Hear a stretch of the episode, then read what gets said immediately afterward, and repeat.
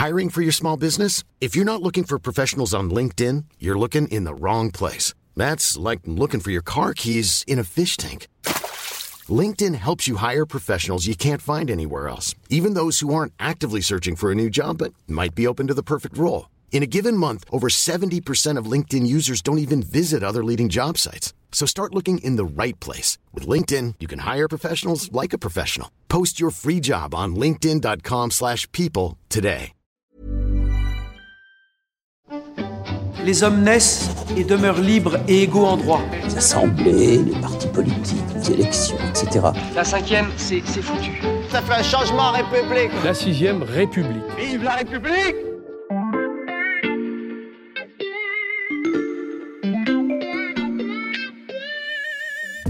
Bonjour, c'est Charlotte Baris. Aujourd'hui, la Loupe vous propose de découvrir ou redécouvrir cet épisode de notre série sur l'histoire des républiques françaises. Bonne écoute Depuis le début de la semaine, on vous raconte plus de 200 ans d'histoire politique française. Oui, rien que ça. On y ajoute même des analyses et des comparaisons avec notre 5ème République. Et vous l'aurez compris, c'est aujourd'hui le dernier épisode de cette série. C'est donc la dernière fois que je reçois Nicolas Rousselier, l'historien qui nous guide dans ce récit. Bonjour Nicolas. Bonjour Charlotte, j'en profite pour sortir mes fiches. Cette fois-ci, c'est les dernières fiches et elles sont consacrées à la 4ème République. On avance donc seulement de quelques années. De 1940 et le début de la Seconde Guerre mondiale, on passe à 1946, après la Libération. Épisode 4, la 4ème République et les coalitions impossibles.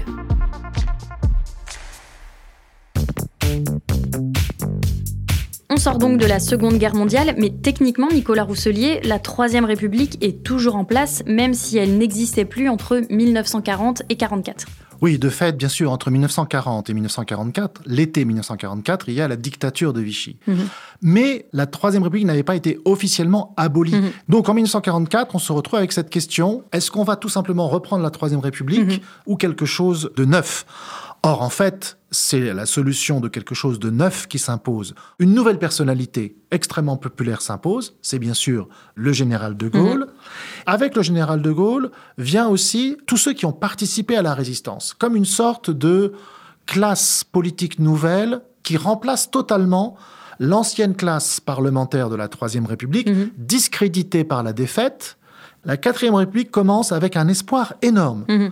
Une république forgée dans la résistance, une république sociale, une république qui va réussir à faire, sur le plan constitutionnel, une république forte, une république qui fonctionne. Est-ce que sur vos fiches Bristol, il y aurait un rappel des équilibres politiques à ce moment-là? Oui, alors, les alliés de la résistance, les grandes forces qui étaient dans la résistance, se retrouvent unis Mhm. pour essayer de réussir l'espoir né de la résistance. Alors, ces grandes forces, c'est le Parti communiste, qui est plus fort que jamais, beaucoup plus fort qu'avant la guerre, le Parti socialiste, qui est aussi toujours là, en deuxième force, disons, et puis un troisième force qui est un- une tendance démocrate chrétienne, sous le Mhm. sigle MRP, Mouvement républicain populaire. Donc plutôt que la dispersion des voix, on a trois grandes forces dont on attend une meilleure organisation puisqu'ils sont alliés. Une meilleure organisation et donc, dans le nouveau Parlement, un meilleur fonctionnement. Vous parlez d'une meilleure organisation. Est-ce que dans la quatrième République, on retrouve l'instabilité de la troisième? Eh bien oui, les divisions réapparaissent très vite. Vous ne mettez pas dans le même gouvernement des démocrates chrétiens Mhm. et des socialistes et des communistes qui ont une très forte tendance laïque, et tout se passe bien par miracle. Vous ne mettez pas non plus des communistes dans le même gouvernement avec des, des gens qui sont modérés sur le plan économique. Donc en, en fait, la quatrième République a eu beaucoup de mal à se définir parce qu'il a fallu s'y reprendre à deux fois Mhm. pour aboutir à la nouvelle constitution de la quatrième République. On a consacré pratiquement toute l'année 1946. Il y a eu un premier référendum qui a été rejeté au printemps. Donc le début plus officiel de la quatrième République, c'est le 13 octobre 1946, où un deuxième référendum a enfin été positif, c'est-à-dire a accepté la nouvelle constitution qui va devenir la constitution de la quatrième République. Je vois souligné sur la suite de votre fiche un terme, le mode de scrutin. Oui, alors le mode de scrutin, c'est un petit peu le facteur X dans ces difficultés qui arrivent très vite Mhm. dans la quatrième République. Le Parlement, Assemblée nationale et Conseil de la République réunis nommait le premier président de la quatrième République française. Fastes austères qui illuminaient en signe de joyeux avènement le premier soleil de l'année. Dès le premier tour, M. Vincent Auriol, président de l'Assemblée nationale, était élu à la majorité absolue. Et M. Jacques Duclos, au nom du Parlement, l'investissait de ses nouvelles fonctions. On espérait de ce mode de scrutin à tendance proportionnelle une plus grande homogénéité du Parlement, en fait. hein. Et en réalité, ça va donner une prime à des grands partis, mais comme les grands partis très vite vont se diviser, c'est aussi le début de la guerre froide, en fait, ça va faire que toute une fraction importante de l'Assemblée, je pense par exemple aux communistes après 1947, sont exclus non seulement des gouvernements, mais aussi du fonctionnement du Parlement. Le jeu parlementaire traditionnel, qui était fondé plutôt sur une certaine fluidité des votes, tout ceci est de moins en moins possible. En fait, la quatrième République prolonge la troisième République, c'est une République du Parlement, mais la nature du fonctionnement qui existait sous la troisième, où le parlementarisme était assez souple, là maintenant il est devenu euh, rigide. Donc les coalitions sont très difficiles à faire pour les raisons idéologiques que j'ai indiquées, mais les coalitions sont aussi très difficiles parce que il y a cette rigidité entre les différents euh, partis. Et ça, ça a des conséquences sur les gouvernements. Et oui, ça a des conséquences sur les gouvernements. En fait, la quatrième République accumule les problèmes. hein. On a des différences idéologiques, on a des différences aussi qui tiennent euh, à euh, l'acuité, si vous voulez, le côté extrêmement, j'allais dire presque violent des débats, qui divisent parfois à l'intérieur des partis. Donc quand il y a des divisions internes aux partis, que les voix se dispersent, là, évidemment, ça crée des- une instabilité. La quatrième, finalement, va se retrouver à faire encore moins bien que la troisième si on prend le critère de la stabilité gouvernementale.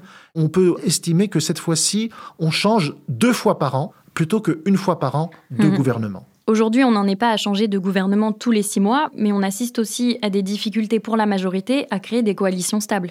Oui, c'est ça. La coalition stable doit être fondée soit sur une tradition, comme dans un certain pays européen, où de toute façon on ne peut pas faire autrement. En Hollande, en Allemagne, on fait des coalitions.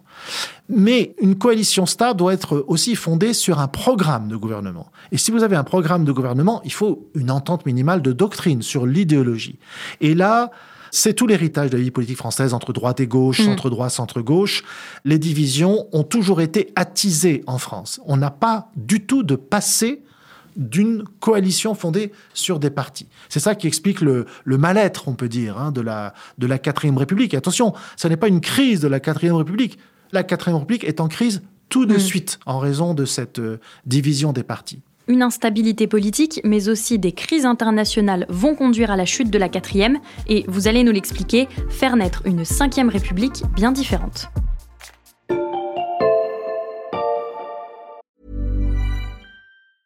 I'm Sandra, and I'm just the professional your small business was looking for. But you didn't hire me because you didn't use LinkedIn jobs. LinkedIn has professionals you can't find anywhere else, including those who aren't actively looking for a new job but might be open to the perfect role, like me. In a given month, over 70% of LinkedIn users don't visit other leading job sites. So if you're not looking on LinkedIn, you'll miss out on great candidates like Sandra. Start hiring professionals like a professional. Post your free job on linkedin.com/people today.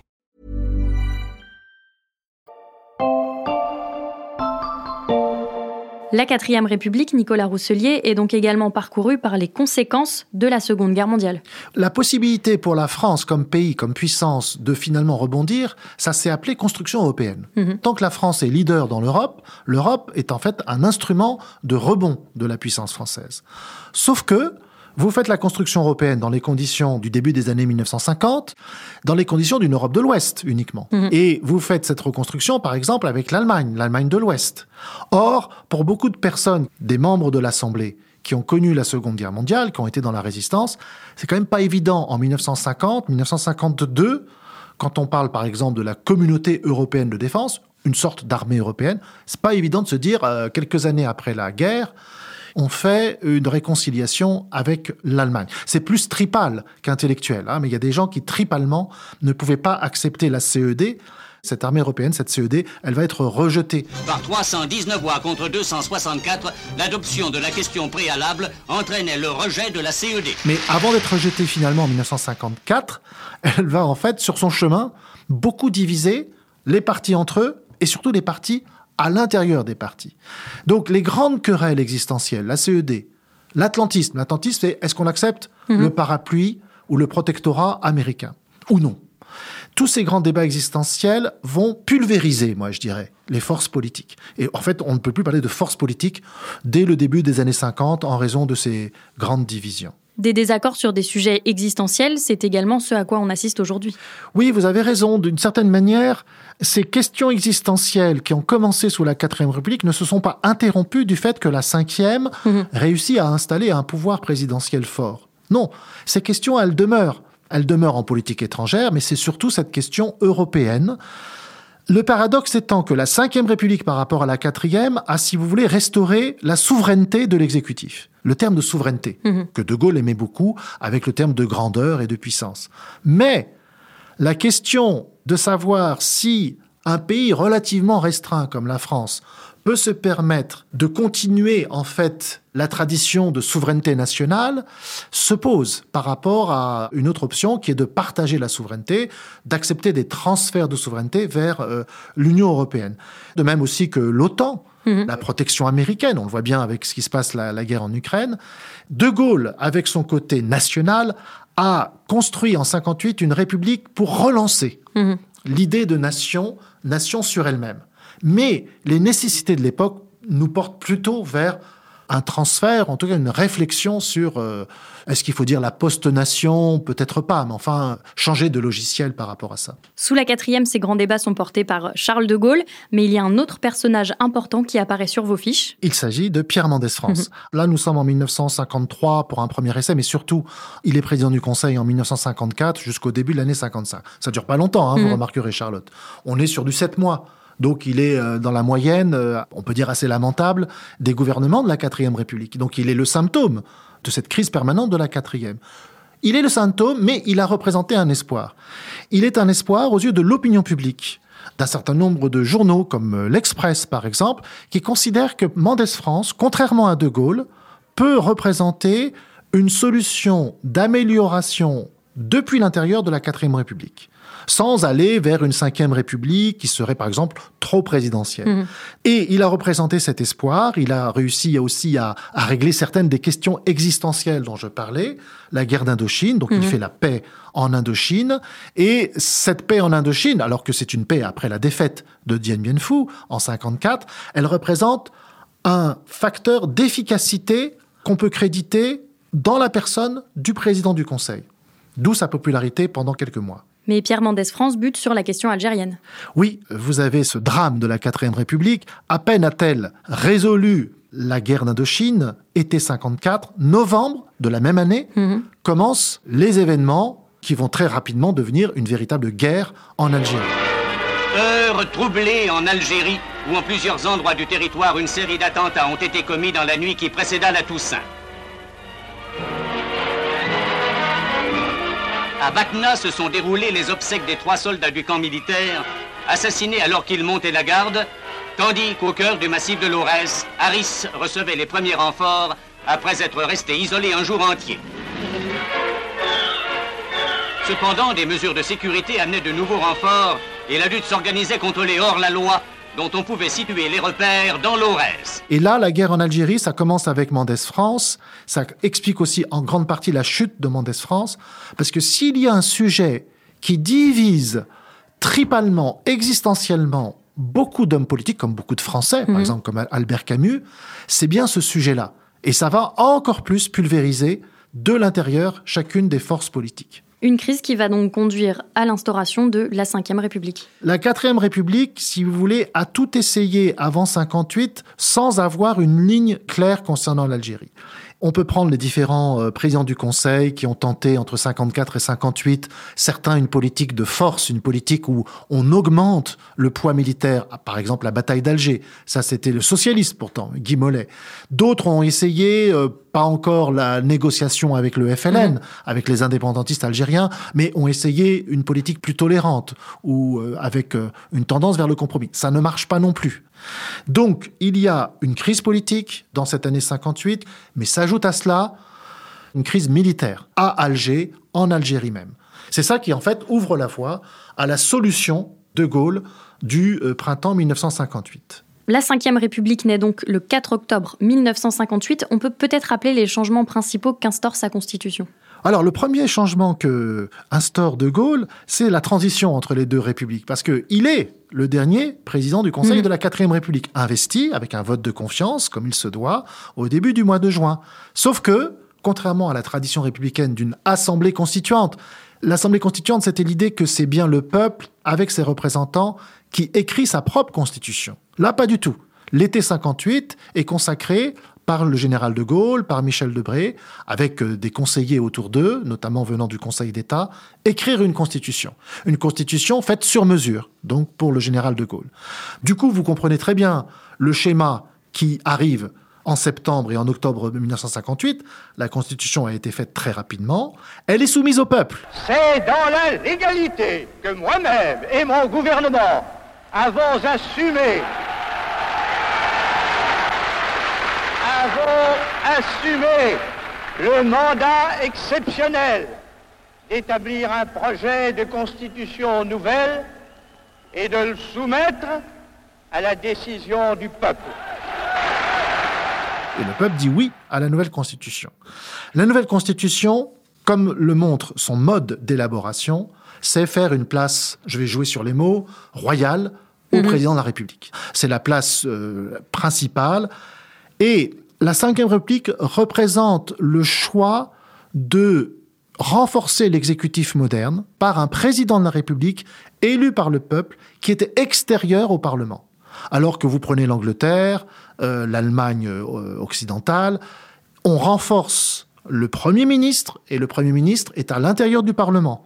La France, avec cette option gaulienne, avec la personnalité hors norme de De Gaulle, choisit, si vous voulez, un sentier d'exécutif fort très spécifique, Mhm. hein, qui n'est pas comparable à d'autres euh, démocraties de l'époque. Nicolas, sur votre dernière fiche résumée, il y a un post-it. Qu'est-ce qui est écrit dessus? Bah, comme c'est un post-it, c'est un petit peu l'idée principale des cinq républiques que je voudrais faire passer. Mhm. On pourrait répartir en deux grandes phases. Un moment assez long, donc on l'a vu, qui a traversé le 19e siècle, qui arrive jusqu'au seuil des années 1930. Mhm. Là, la République, par les républicains, est fondamentalement pensée comme un moyen de représenter le peuple, de faire exister le peuple par et dans le Parlement. C'est la République du Parlement. Mhm. Après les années 1930, on passe à une République qui est pensée comme la force de gouverner à travers un président de la République.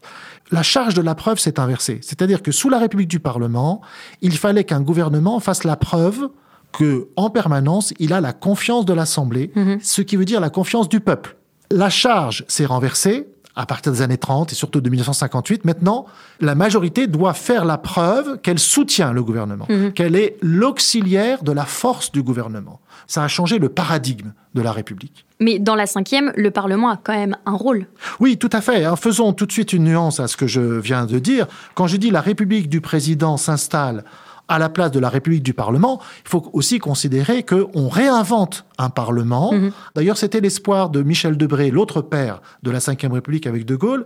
Il espérait, probablement très sincèrement, que une république plus forte, avec un président fort, ce serait aussi un parlement qui fonctionne mieux, où les débats euh, débouchent plus rapidement sur le vote de réforme, où le parlement pourrait par exemple aussi contrôler les politiques publiques. Donc, je nuance un peu mon propos. Il ne faut pas penser que la Ve République a en quelque sorte une vocation anti-parlementaire. Mhm. Le Parlement euh, peut tout à fait retrouver un rôle, une fonction, pas simplement sur la législation, mais aussi sur euh, les évaluations, le contrôle des politiques publiques. Et donc avec cette opposition République du Parlement et euh, République du Président, est-ce qu'on peut parler toujours de tradition?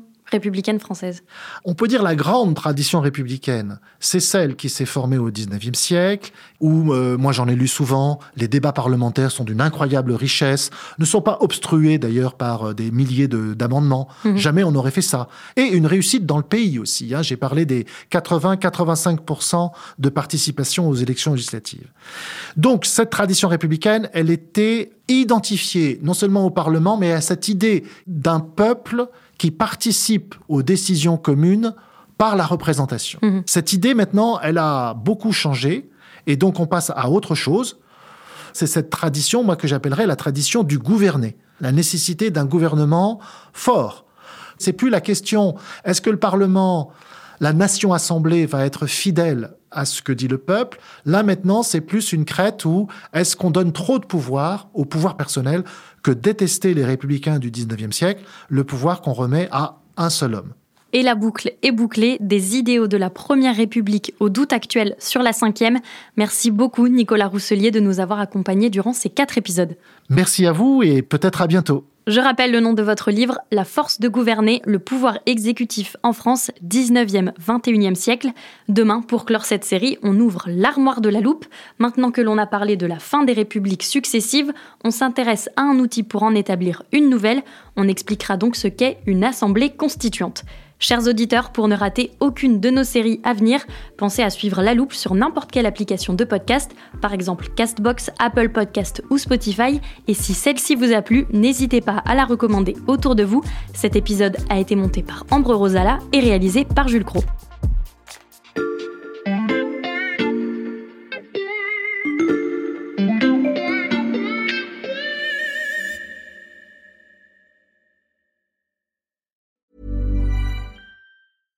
Secret to summer ready skin is here. Osea's number one best selling Andaria algae body oil, clinically proven to instantly improve skin elasticity and transform dry skin to silky, soft, and unbelievably glowing. Its signature scent of freshly squeezed grapefruit, cypress, and mango mandarin transports you to sun kissed summer days. Get healthy, glowing skin for summer with clean vegan skincare from Osea. Get 10% off your first order site wide with code GLOW at OseaMalibu.com.